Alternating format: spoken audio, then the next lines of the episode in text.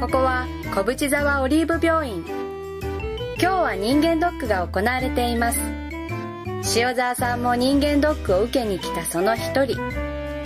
レントゲン検査内視鏡検査尿検査など一通りの検査を済ませた後内科医師による診察を残すのみとなりました。さてどんな診断が待っているのでしょうか？はいじゃあ次の方お入りください。あお願いしますよ。あはいえー、塩沢さんですか？はい。えー、塩沢さんね、えー、今日は人間ドックの診察ですかね？はいそうですね。えー、どこかお体に不調を覚えるところはありますか？不調ですか。はい。先生私を見てくださいよ私はね健康が服を着て歩いているような人間ですよ。自慢じゃないですがね子供の頃から風邪一つひいたことがないんだ、ねこのな人間？人間ドッグだかキャットだか知りませんがねこんなものも会社の決まりだから仕方なく受けに来てるようなもんなんですよ。まあまあ特に異常ないでしょうからささっとやってください。ああそれはそれはそれはそれは今時珍しいくらいですよね、ええ。悪いところが一つもないなんてね。もうん。うありませんストレスとかいかがですか？ストレス。ストレス。無縁ですね。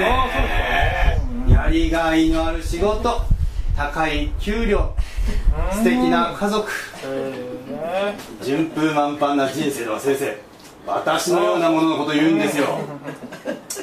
そうですか。まあそれは何よりですね。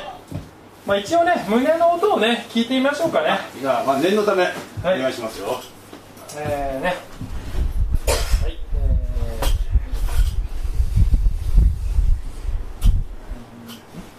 そうねそうないとねはいえーはいそうですねどうですうんうんうんいいでしょうえなあえあななななないやなんでもないなんでもないな何がこうなんですかえななな何がこうあの今度喉ね見せてくださいねえあはいはいはいあああああちょっとこれでもな、な、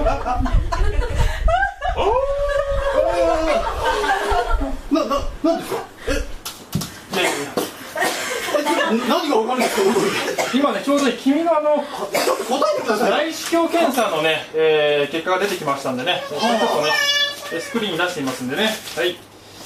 えー、っと、君のね、えー内視鏡検査、胃の中の写真ね、えーこれですね、えー、っとね、一番左から見てみましょうね。はいはい、これね、表層型嘘つき炎って言ってね、え、え？はい、えー、いいんですけどね、塩田さんね。聞いたことないですけどね。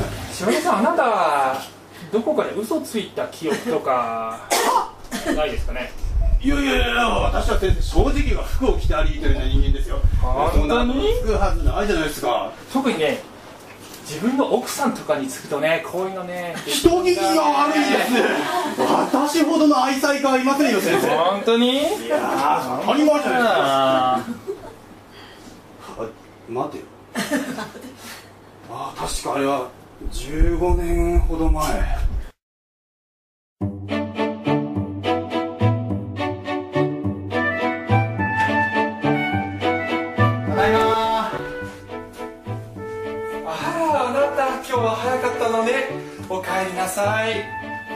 あなたお疲れになったでしょ？うえ。ご飯になさいます？それともお風呂になさいます？そうだな。風呂にしようかな。わかりました。あなあなた？ななんで？これはこれは一体何？こ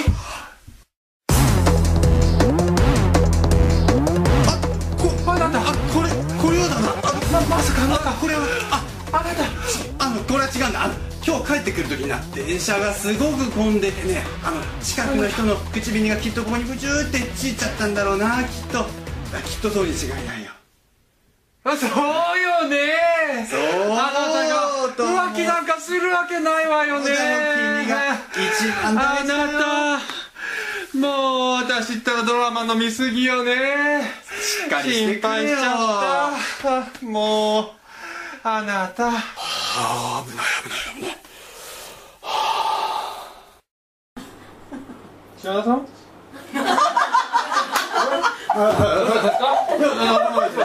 なんか思い出しました？全然心当たりがないですね。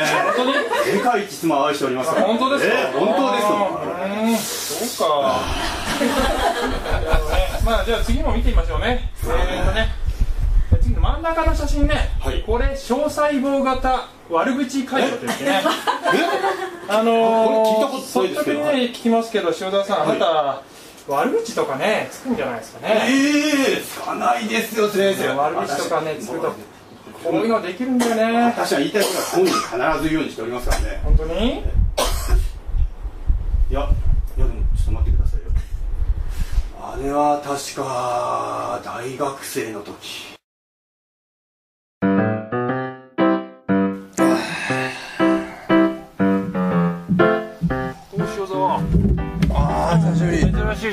からランチ誘うなんて忙しいの悪かったね、うあなんかさお前が撮ってる政治学のレポート、な超大変なんだって。あれ最悪でさ。あろ聞いてる。あ全然話変わるんだけどさ。あの英文学の隅地教授いるじゃん。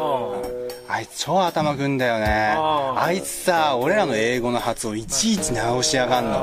なんかちょちょっとさ英語できるかって話しかけてさ。っていうかいっつも服装若作りすぎない？あれなんかさ柄チャラチャラ入ってさなんか似合わねってのねあの顔でさ。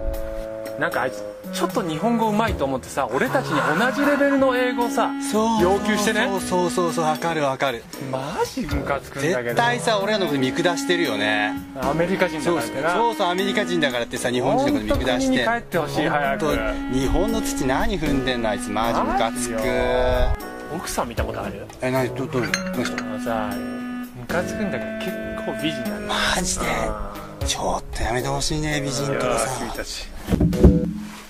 こんなところで奇遇じゃないか。ああ私もご一緒していいのか？ももちろんですよ先生。あどうぞどうぞどうぞ今今ねちょうど先生の授業がねいつも面白いなってねさそういう。話したんだよな。な先先生さ服装のセンスもいっつもさ最高だよな。最高だしさ。ルになれるね日本語も英語も超綺麗でかっこいい。しかも奥さんも美人なんですって聞きましたよ。ねえちょっと。あちょっと座ってください一緒に。あ一緒にランチ食べましょう。ここでカレーがおすすめなんですよ。あそう。あ本当。向いて向いてください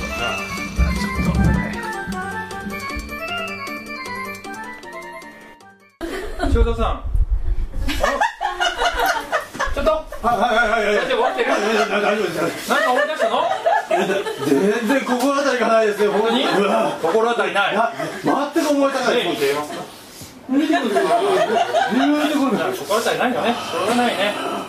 まあ一応3つ目もね見てみましょうね、えーこれね、えー多発性いじめポリープ。え塩田さんねあのえ？ね若い頃結構荒れてたんじゃないの？なんでこれでそんなことがわかるんですか？いじめとかしてたんじゃないの？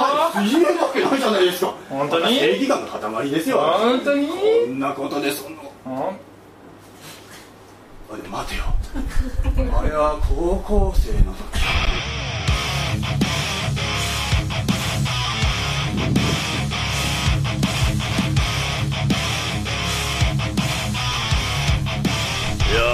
たけしじゃねえか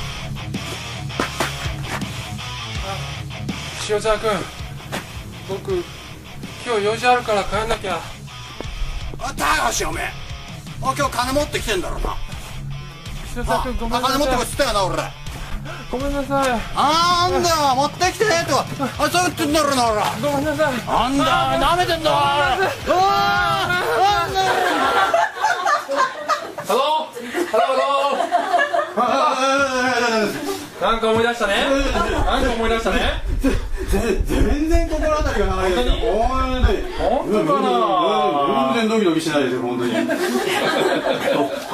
の音聞いてみるもうもうもうもうもうもうもうもうそっちがまずとにかく先生私の体は一体どうなってるん。ですかどうせ全然大したことないん。でしょはい終わりにしてくださいいやこれね命に関わるねあそうですよね命に関わるありがとうございますえななん。で今したのいの命命に関わるえなん。さらっと何言ってるん。ですか大体ねあんなことで一つや二つぐらい誰の人生にでも必ずある過ちでしょ？やっぱり心当たりあるんじゃないあいやいやいやいやいやいややっぱ思い出したんじゃん大体ね先生見てわかるでしょ私は基本的に善良で貧困法制愛妻家で日向を歩く人間なんですねあんな気持ちになる絶対納得できませんねまあね、もまあ、そう、まあ、まあ、まあ、帰らせてもらいますそう、熱くならないでね、あの、いい薬あるから、ね。あの、これ、いい薬飲ん、飲んで、一日一回服用して、で、様子見て3日後にもう一回来てください。ね。一日一回ですか？はい。はい、じゃあいいですよ。はい。はい、じゃあ次の方お願いします。ありがとうございましたはい。一日一回？うんでっかいやけに分厚くて重い薬だな何これ？これこれ服用しろっていうの？これ飲むのか？あ違うなこれ。多分読めってことだなこれな。ああしょうがないな。あ言うんだから一回ぐらい飲んでみるか。そして1日目の夜。えー、なになに誰でも異性を見て情欲を抱くならすでに心の中で勧誘をしたのと同じです。えー、こんなの男だったら誰でも身に覚えがあるだろう。えこんな厳しいのむちゃくちゃだな。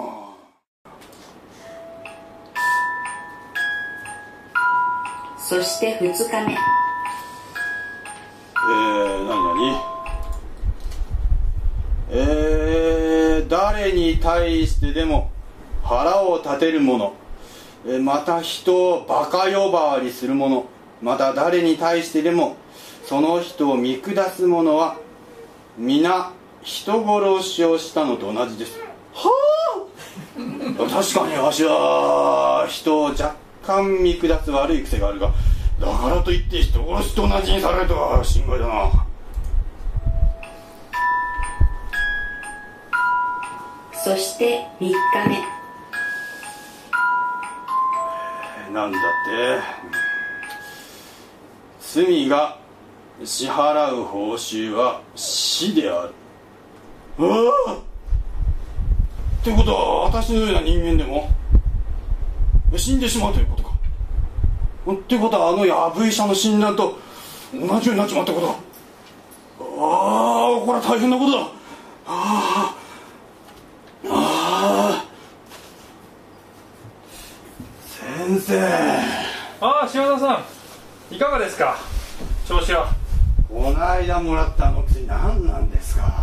あれね治るどころかますます気分が悪くなるんですよああ、そうですか。ヤブ医者の出すヤブ薬いやいやいやいやいや。いや、それはですね、正常な反応ですね、それはね。あ治療というものは病気を自覚するところから始まりますからね。あそれでいかがですか？自分には罪という病気があることがなんとなく分かってきたんじゃないですか？まあまあなんとなくですけどね、うん、あわかりました。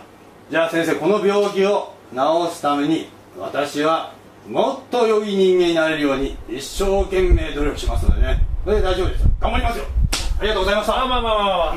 まあまあまあ、まあ常に良い心がけですね。しかしですねまあお座りください。なんですか。しかしこのですねこの罪という病気はですね厄介なもので誰もがですね持って生まれたような体質のようなものでまあこれがなかなかですね簡単に解決しないんですよ。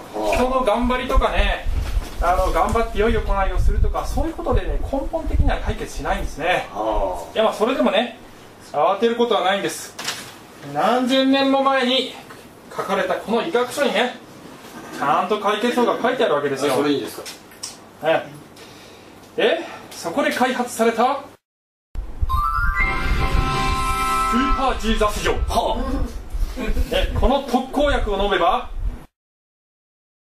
あたかも罪がなかったかのように見なされるというすごい薬なんだ。おおすごいじゃないですか、先生この薬買わせてくださいよ、え 100, 100万円？に1000万円ぐらいですか？お金ならねこう見て持ってるんですよ。いやそれが買わせてください。ね残念だ直したいんですよかね薬残念だけどこの薬はね多分君の全財産をはたいても買えないぐらい高いんだなこれがな。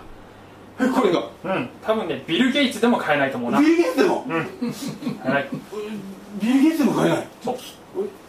じゃあ一体この薬を手に入れることができるのは誰なんですか？そう。誰も買えないんだ。誰も買えないんだな。しかしここでグッドニュース。グッドニュースです。ああはい。ね、この薬の代金を全て払ってくれた人がいるんですよ、はい。ね。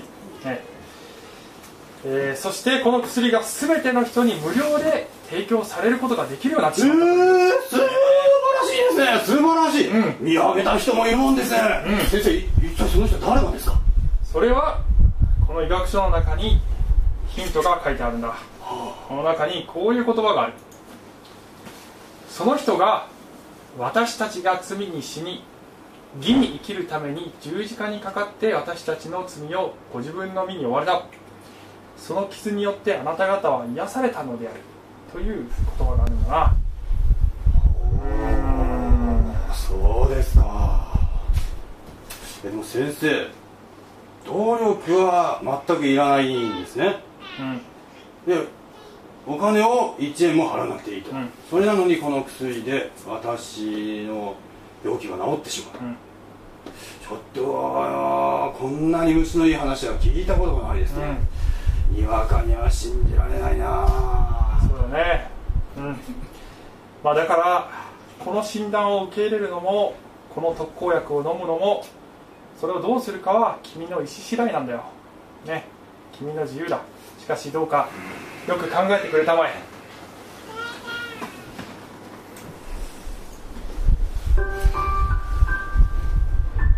先生わかりました。これじゃあね前向きに考えていくことにしますよ。そうだね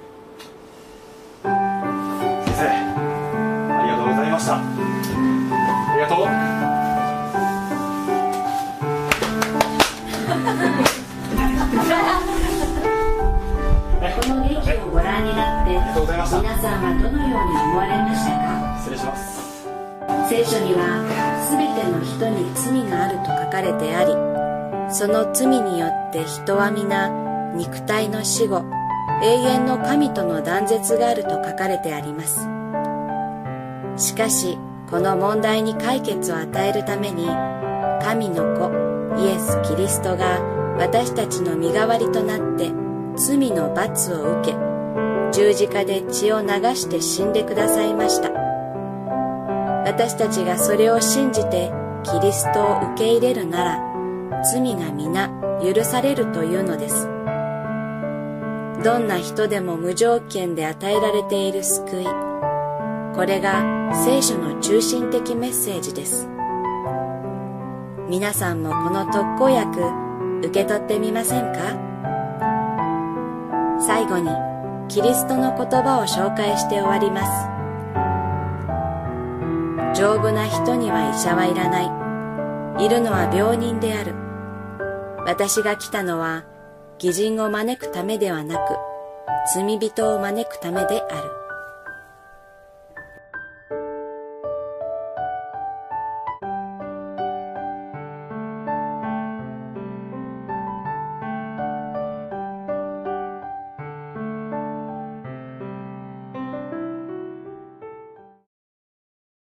とお話しします。えー、10分ぐらい、えー聞いてください。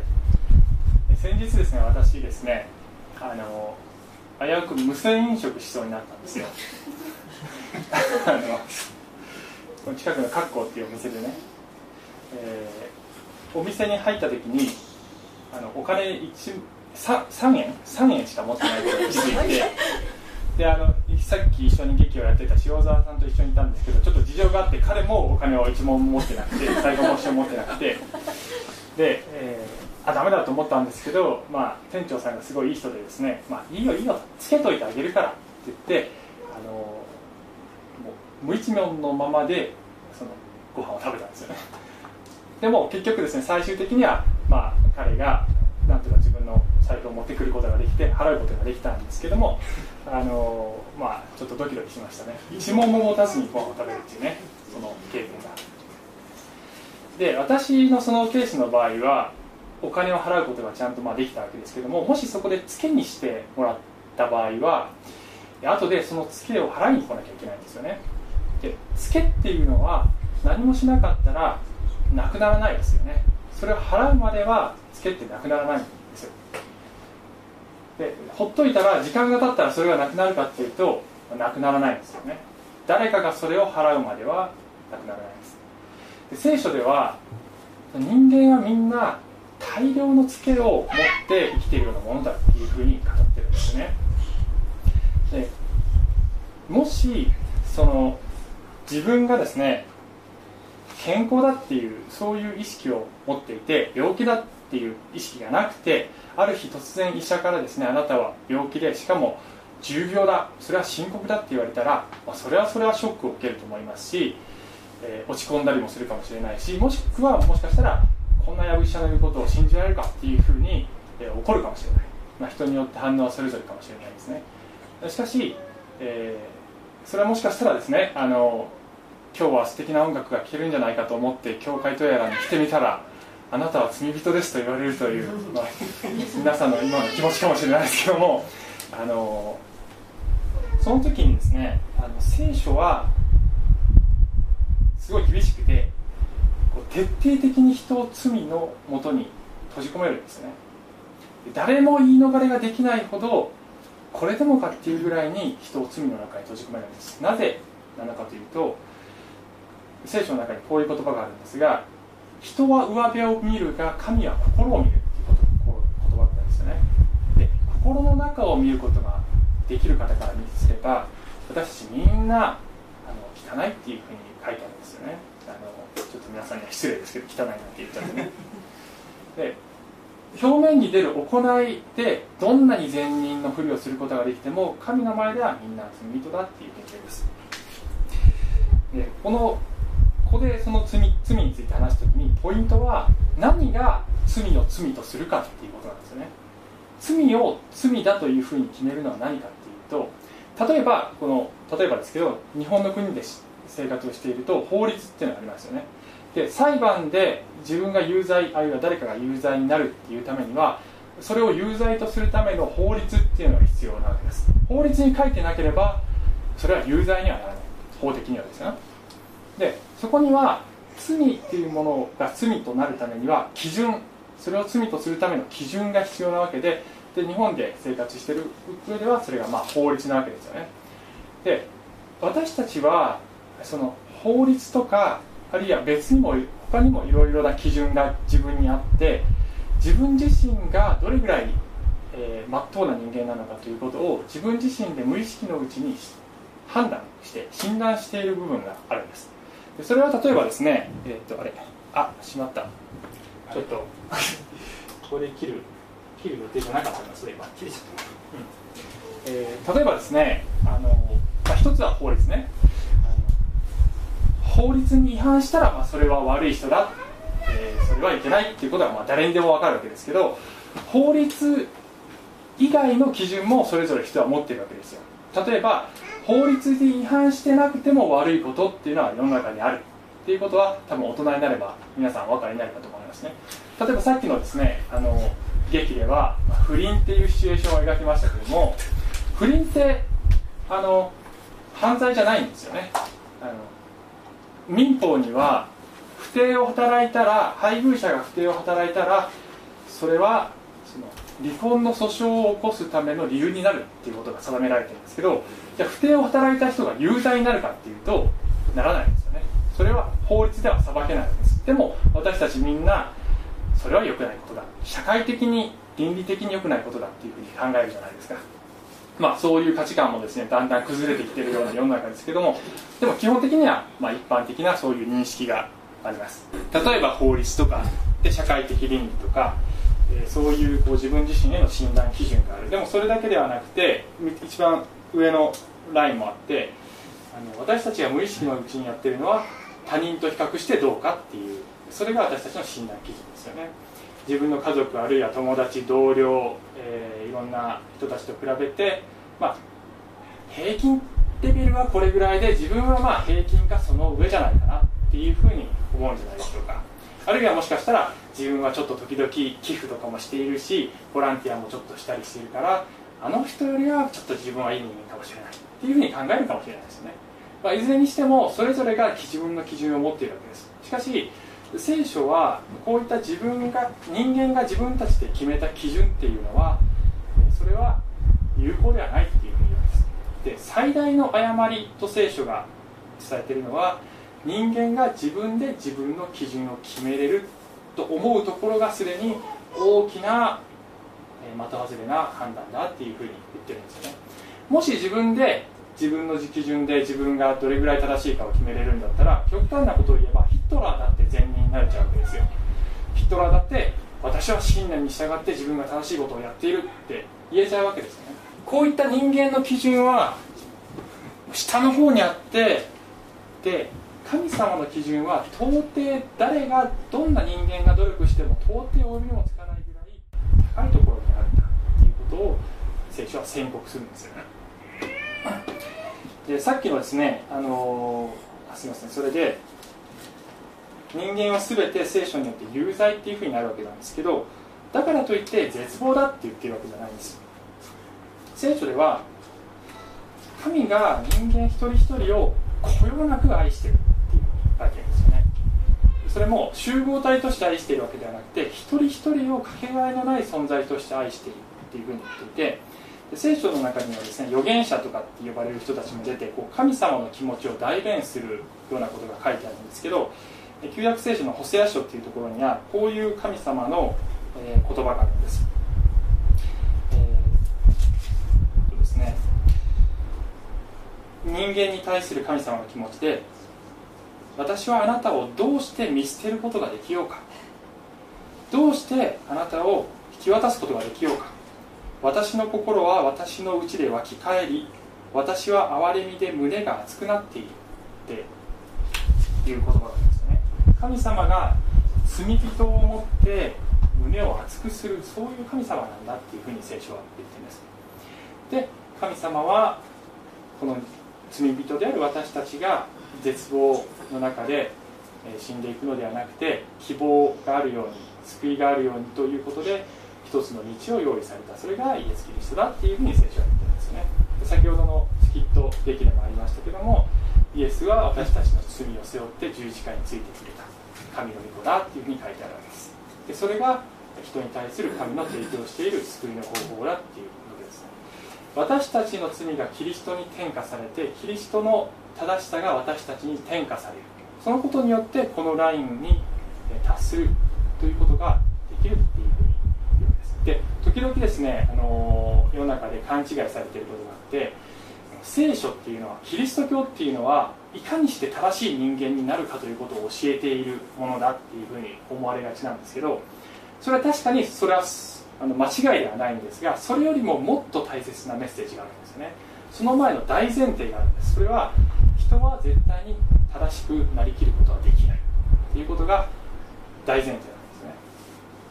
だから全ての人に救いが必要だっていうふうに言うわけです。先ほどあの私一番最初にツケの話をしましたけど例えば自分が食べたものがあのものすごく高額な食べ物だっていうふうに、えー、ということを知らなくて食べちゃったらどうでしょうかね。世の中には何千万もするようなワインがあったりとか、まあ、するわけですけどもとても自分が一生働いても返せないような金額のものを実は食べてしまっていた。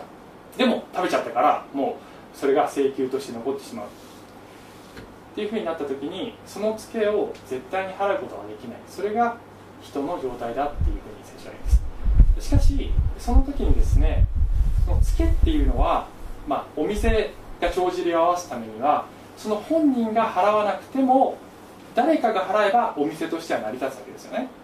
つまり別の人がそれを払ってくれてもいいわけです。それがイエス・キリストだっていうんです。それはその食べた本人も本人ともお店とも全然関係ない人ではなくて店長の息子である人が私があのお客さんのツケを全部払いますっていうふうに言ってくれた。いわばそれがキリストだっていうことなんですよね。それが聖書の言っている、え私たちに提供されている救いなんですよっていうことなんです。でこの聖書の言っている罪の現実とそしてそこを憐れんでくれた神の愛によるキリストの十字架の救いっていうものを真剣に捉えた時に本当に人の人生って変わっていくんですよね。であの冒頭で言ったようにこれは決して皆さんに対するその押し付けではないしスキットの中で最後にもあったようにそれを受け取るかどうかその診断と特効薬と聖書が言っているものを受け取るかどうかはお一人お一人の自由だし、えー個人の意思にかかっているわけですけどももしその家に帰ってですね自分自身を見つめた時にあもしかしたら聖書が言ってることは真実かもしれないっていうふうに、えーそういうふうに思うところがあったら、えーぜひですねあのこれも押し付けではないんですがあのもしよかったらまた教会に来たり聖書を学んでみたり、えーすることを心からお勧めします。で教会というのはいつでも開かれているところで私たちの教会ではあの後でチラシとパンフレットが向こうにありますんでお帰りの時に取っていってください。日曜日の朝とあと水曜日の夜も礼拝をしています。礼拝は全ての人に開かれていますので、えお気軽に来てください。えー一回来たら、えー続けてどうしても来なきゃいけないっていうようなことはないし、えー誰かが強引に新なんか入信をこうあの迫るというようなこともないのでご安心ください。それからもう一つあのこれも時々あの勘違いされているかもしれないんですけど教会に来たらお金がかかるって思っている。人もいるかもしれないんですけど確かに礼拝には献金の時間っていうのがあるんですがそれは100%自由献金ですの献金ですのであのしたい人がしたい分だけするっていうことなので全くそういうことは気にしないでいただいて結構です。礼拝が抵抗があるならあの個人的にお話を伺いたいっていうことであればそういうことにも対応できますのでぜひお気軽にコンタクトしてください。どうもすみません。ちょっと話が長くなりましたがありがとうございました。